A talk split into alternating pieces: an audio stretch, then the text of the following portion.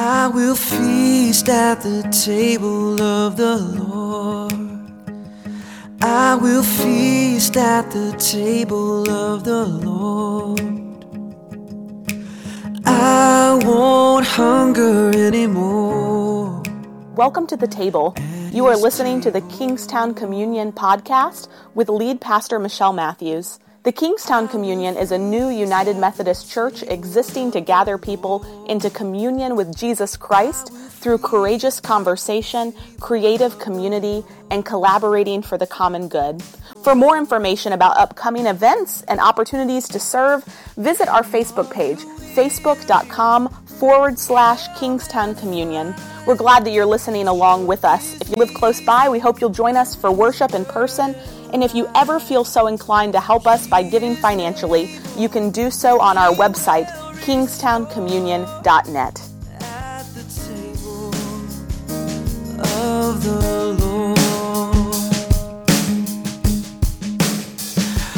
There is peace at the table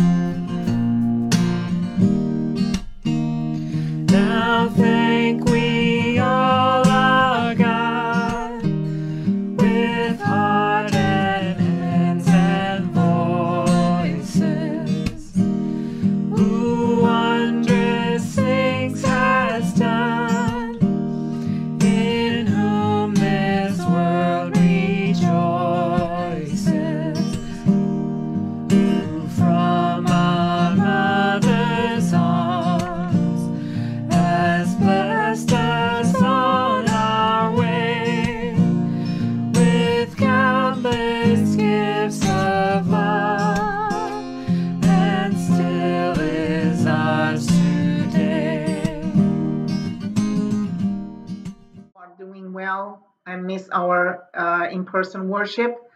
And I wish you and yours a happy Thanksgiving. Stay safe. Today's scripture reading is from Matthew 25, verses 14 through 30. For the kingdom of heaven is as if a man going on a journey summoned his slaves and entrusted his property to them. To one he gave five talents, to another two, to another one, to each according to his ability. Then he went away. The one who had received the five talents went off at once and traded with them and made five more talents. In the same way, the one who had the two talents made two more talents. But the one who had received the one talent went off and dug a hole in the ground and hid his master's money. After a long time, the master of those slaves came and settled accounts with them. Then the one who had received the five talents came forward, bringing five more talents, saying, Master, you handed over to me five talents. See, I have made five more talents. His master said to him, Well done, good and trustworthy slave. You have been trustworthy in a few things. I will put you in charge of many things. Enter into the joy of your master. And the one with the two talents also came forward, saying, Master, you handed over to me two talents. See, I have made two more talents. His master said to him, Well done, good and, trustworthy slave. You have been trustworthy in a few things. I will put you in charge of many things. Enter into the joy of your master. Then the one who had received the one talent also came forward, saying, Master, I knew that you were a harsh man, reaping where you did not sow, and gathering where you did not scatter seed. So I was afraid, and I went and hid your talent in the ground. Here you have what is yours. But his master replied, You wicked and lazy slave, you knew, did you, that I reap where I did not sow, and gather where I did not scatter? Then you ought to have invested my money with the bankers, and on my return I would have received what was my own with interest. So he took the talent from him and gave it to the one with the ten talents. For to all those who have more will be given, and they will have an abundance. But from those who have nothing, even what they have will be taken away. As for this worthless slave, throw him into the outer darkness, where there will be weeping and gnashing of teeth. The word of God for the people of God. Thanks be to God.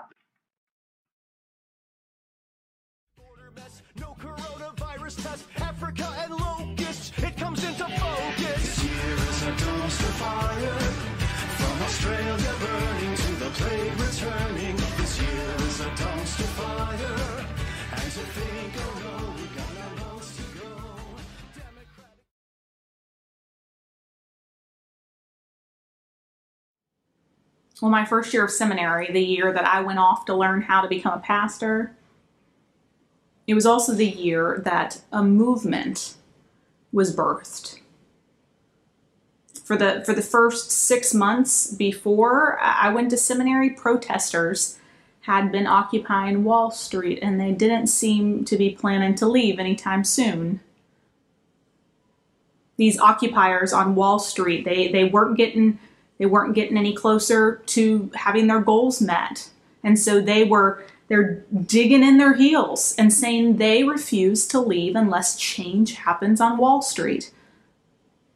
And so by 2012, they'd begun taking donations to see how long they could make it occupying the streets of New York City. And in their words, they refuse to leave until they can tear down the whole wall, until they build a whole new street altogether. And so Occupy Wall Street was dominating dominating the discourse at my seminary. And this is the kind of stuff, y'all. This is the kind of stuff that the theologians and pastors we live for it. I mean, you you know our type, right? You know our type. Us overeducated, slightly liberal leaning, a little radical pastoral type people. Like, we love this kind of stuff. Like, this is the sort of protest that we live for because we can go stand up in the pulpit and we can add our voice to something that's going on in the world. And we can chastise all those reaping all the rewards of a broken economic system. This is our chance to stand up and to preach and to overturn the system from the pulpit. And so we, we do what we know to do. We turn to Jesus, which is often a mistake. We open up the Bible, and we're looking for some good prophetic Jesus y words so we can light into Wall Street and, and lo and behold, Jesus has us preach Matthew 25. Like you heard it right. Jesus in today's text sounds more like a senior manager giving advice to some young hedge fund managers, more like the guy calling all the shots on the trading room floor than he does like a like a protester hunkered hunkered down in the rain. You want to know what the kingdom of God is like? Says Jesus. Well, it's like a wealthy business owner. And this wealthy business owner decides he's going to go away for a little while. And so he diversifies his portfolio. He gives some of it to some junior partners and he says, Here, I want you to watch over these assets while I'm away. And so to his to his top partner, he gives 10 million. And to his second partner, he gives 5 million. And there's this new guy. We're still not quite sure whether he's going to make it in this business or not, but we'll give him a little. Give him a give him a hundred grand, give him a bone. And he says, Watch over this. While I'm gone, watch over this. And then the rich business owner leaves. And immediately the, the top junior partners they gamble with the manager's money. After all it's not their money. He goes away and the first you know The first one, he finds some high risk and yet quickly yielding reward possibilities and he invests his money in it, and boom, just like that, $10 million turns into $20 million. And then the second junior partner, he follows suit. He finds maybe some offshore resources he can invest in and he puts all 5 million into it. And it pays off. 5 million becomes 10 million just like that. And then the third partner, well, he takes his 100 grand and he neatly collects it into a bundle and he sticks it in the company safe. Jesus says that the rich businessman comes back. God begins to look in this story a little bit like pre President Donald Trump. He calls everyone into the boardroom, and with the spotlight on him, he asks them to show all that they've done. And the first junior partner coughs up the 20 million. I doubled your money. Well done. Well done, good and faithful servant. Come into my presence. The second partner. Well done. Well done, good and faithful servant. Enter into my rest. And then the third one. Well, um, yeah, I frankly was a little afraid of you. Your hairpiece scares me. And so I took the money you gave me and I played it safe. I put it in the safe. And so here is everything you gave me. You get all your money back. And God in this story lights into him. You idiot! If, if you had at least put the money in the bank, I would have gotten interest off of it. You're fired. And take whatever you had, your little hundred grand, and give it to the guy with 20 million. At least he knows how to manage funds. And this, says Jesus, this is the kingdom of God. Now, now, if you're anything like me, and you get a little nervous when Jesus starts sounding like a CEO,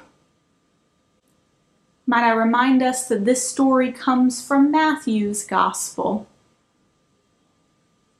Matthew, the tax collector, which is to say that Matthew works on Jerusalem's Wall Street. Matthew made a living pushing numbers around, handling other people's money, taking a little bit off the top for himself. The way that Matthew managed funds was so that he could add more zeros to his bank account. Matthew was about as popular in his day as Trump is now. And yet, Matthew Matthew has a gospel to tell. As much as we slightly liberal, liberal leaning, overeducated pastors would like for Jesus to just work with, you know, drug addicts and prostitutes and widows and orphans.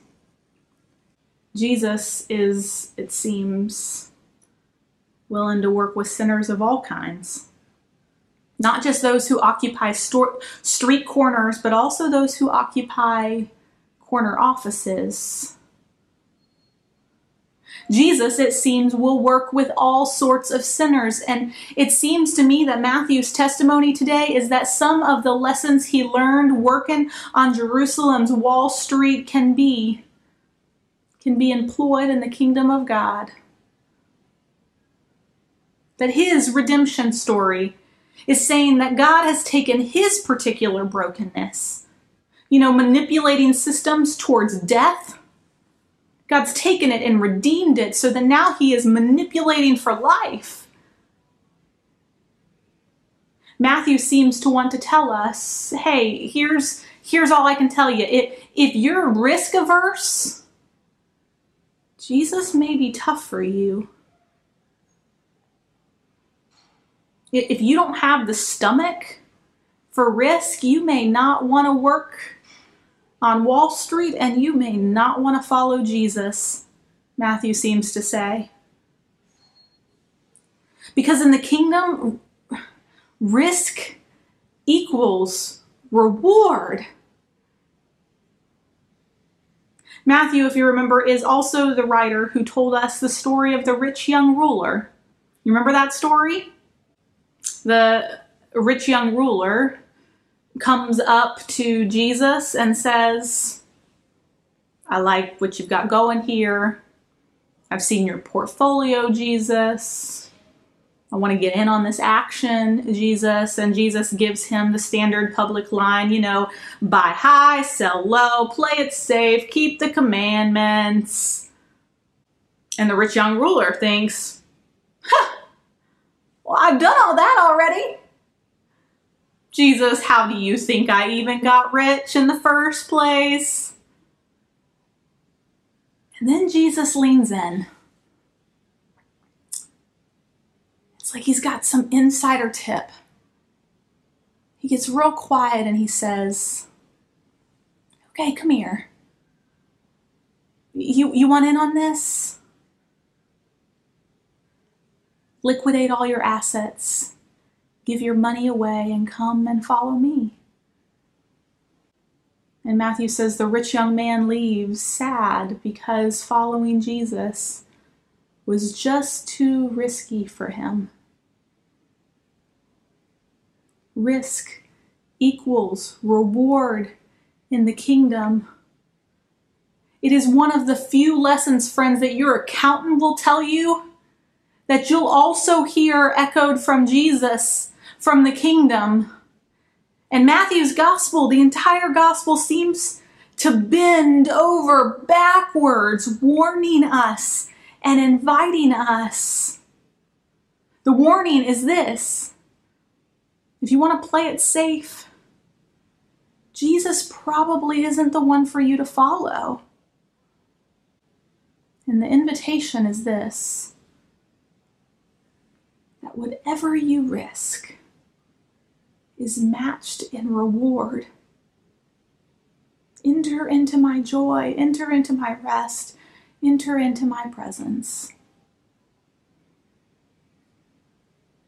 Which reminds me of Jim. Jim was one of the wealthiest people in our congregation at the church I served in North Carolina. And Jim had taken over dying companies. That's what he did.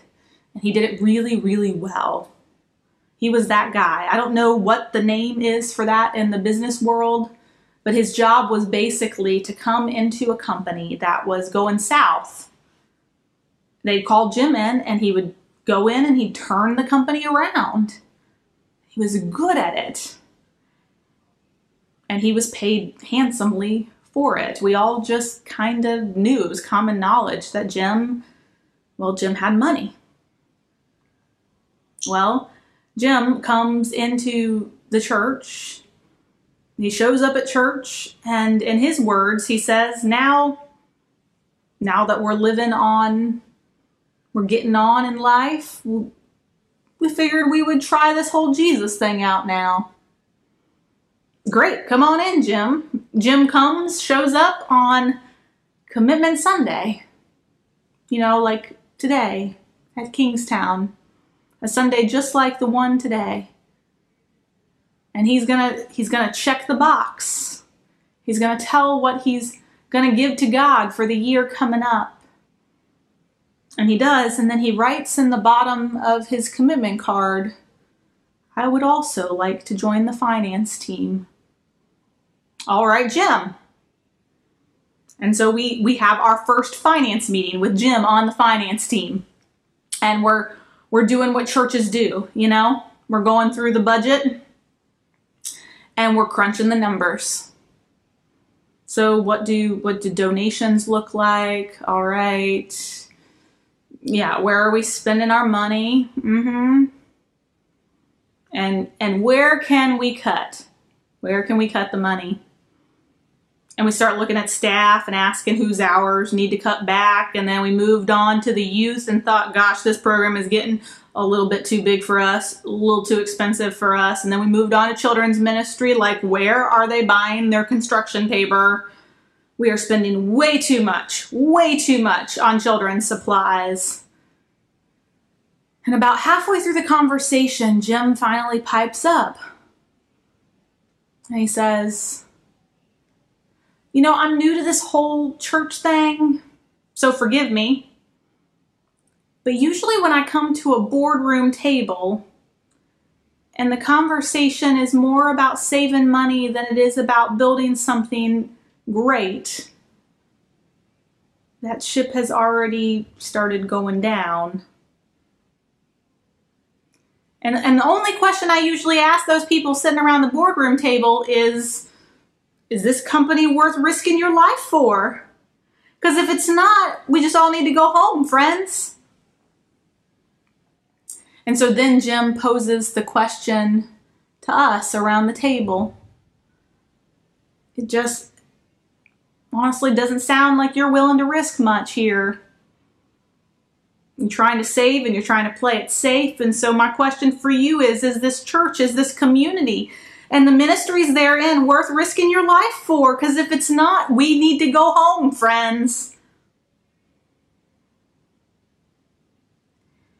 And at that moment, it was like Jesus had showed up at the boardroom table and started taking from all of us complacent Christians everything we had. Give me your faith. Give me your money. We're giving it all over to Jim. You guys have lost the privilege of being stewards of my kingdom. Jim here, well, Jim, Jim knows how to run a business. In the kingdom, friends, risk equals reward. And that's true both corporately and, and it's true personally. If our church isn't willing to be risk takers in the community, God will find another people who will be. The Methodist Church is bearing so much testimony to that right now. Right now, the average Methodist church worships 30 people with an average congregational age of 74. The vast majority of Methodist churches in our nation have not made a new disciple for Jesus in the last five years, and that's because the Methodist Church has decided to stop risking it big with Jesus and started playing it safe. We wanted to make sure our spreadsheets are balanced and we've got to reserve twice our budget, but the whole mission and ministry thing, the risk-taking part, well that's that's just too risky. And so what once was the fastest growing, most dynamic denomination of the of the Christian faith has begun to shrivel. The ship has turned and what happened? What happened? We moved from mission to mainstream. What used to be a mission focused movement completely sold out to two ideas social holiness and personal holiness. That is, a redeemed society and transformed individuals. We sold that. We sold that out because the Methodist Church decided that it just wanted to play it safe. And friends, the Kingstown Communion has always been a risk taking endeavor. The missional antidote to Methodist mainstream. And this is also true personally, not just corporately. If your faith isn't making you risk something, you've got to ask if you're actually following Jesus. Because I can promise you that Jesus will require you to risk everything who you are, who your friends are, how you live, how you relate, your money, your family with Jesus. It is all or nothing. Because Jesus' invitation is to join in the mission of God, which is the riskiest mission known on earth. And you know the story of this mission. That at the beginning of time, God created a world out of love and created beings like us with free will, and that God decided to risk it all on relationship with us. And when our love failed over and over and over again, God never played it safe. God went all in. God sent Jesus in the flesh to reconcile us back to God and to lead us toward being priests of reconciliation in the world. And then at the end, at the end, just three chapters after our, our text today, the biggest risk of all happens. At the end of Jesus' ministry, after his life and death and resurrection has taken place, God then risks the mission in us. Up to this point, we watch God being risky for us.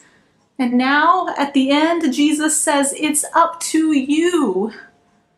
If this mission of reconciliation and salvation is to happen, it's going to be in you. And through you, and because of you, God risks everything on you. Gosh, it takes guts to be in ministry with a God like that. That's why I've said it before. Sometimes I think we should have a warning sign under the baptismal font, some kind of neon sign that says, Alert, alert, as this warning of the kind of God who lurks around these waters, that this is not a God. This is not a God who is averse to risk.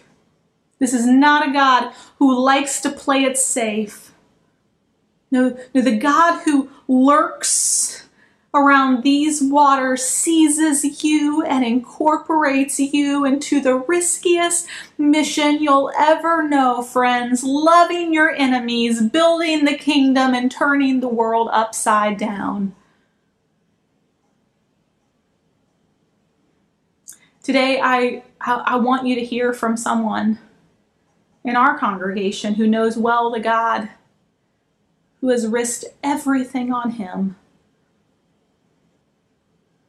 and who has decided to risk big at Kingstown and mission with that God. Would you listen into Brian? Good morning, Kingstown. Michelle asked me to share why I give to the Kingstown Communion regularly, and this is why. 2020 has been a challenge for everyone. None of this has been easy for the average person, and the most vulnerable in our community have suffered far more.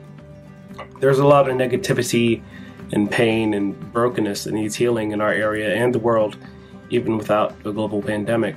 And yet, in the face of all this that seems destined to break us and kick us while we're down, we're still supposed to have hope. And that's where Kingstown comes in. Kingstown is what gives me hope. I grew up in a large Methodist church Melissa unfortunately grew up Baptist, and when we first started our family, we wanted the kids to grow up in a church like we did, with people who would love them and look out for them and care about them. But we couldn't settle on a home for us. Melissa and I found out about Kingstown from the Serve with St. Nick events, and like vagabond Christians without a home, we always went to at least the big two services a year, one at her church and one at mine. Melissa was looking for a part time gig to bring in some extra cash and found a nursery position for this teeny startup church that didn't even meet every Sunday. And oh, hey, it's the same church that does the Serve with St. Nick thing. Fast forward a month, and we're meeting Michelle at Grounded, and Melissa says, Oh, Brian plays bass. And Michelle and Melissa both volunteer me to start playing in the worship band, and the rest is history. I hadn't attended a church regularly in over a decade, and yet God called me here. He knew that my family would be welcomed and that we could find hope through all of our challenges with the support of our church family. In the beginning, I didn't give regularly. I'd throw money in the basket whenever I had some extra cash in my wallet, but that was it.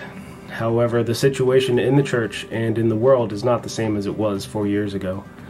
When I first started to give regularly, money was tight for Melissa and I, with three kids and childcare and diapers and formula and bills, and I really had to pray about the amount that I was giving. Even if it doesn't seem like a lot, even if you're saying to yourself, that's such a small amount, I don't know if it's worth it, believe me, it is.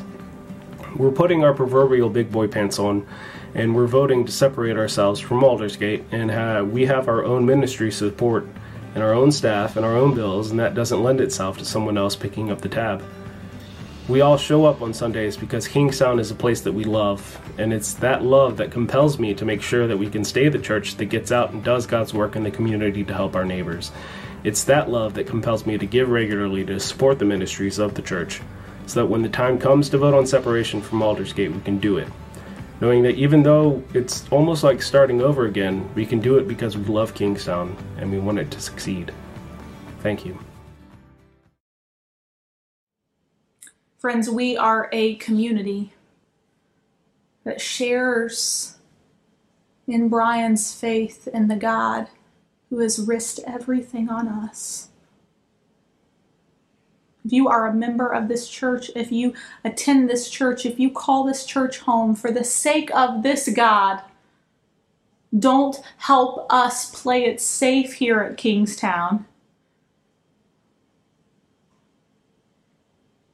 In a few minutes, I'm going to ask that you make your, your 2021 financial commitment to Kingstown. And as you do, I ask that for the sake of this God, that you would not play it safe. I ask today for the sake of the mission of God if if you have already pledged and you realize there is no risk in it that you do not play it safe and make a new commitment today. For the sake of this God, risk big. Would you pray with me? God, you risked everything on us. Risked everything to be with us and everything to implant the mission among us. And so, God, we say, take our, our lives, take our money, take our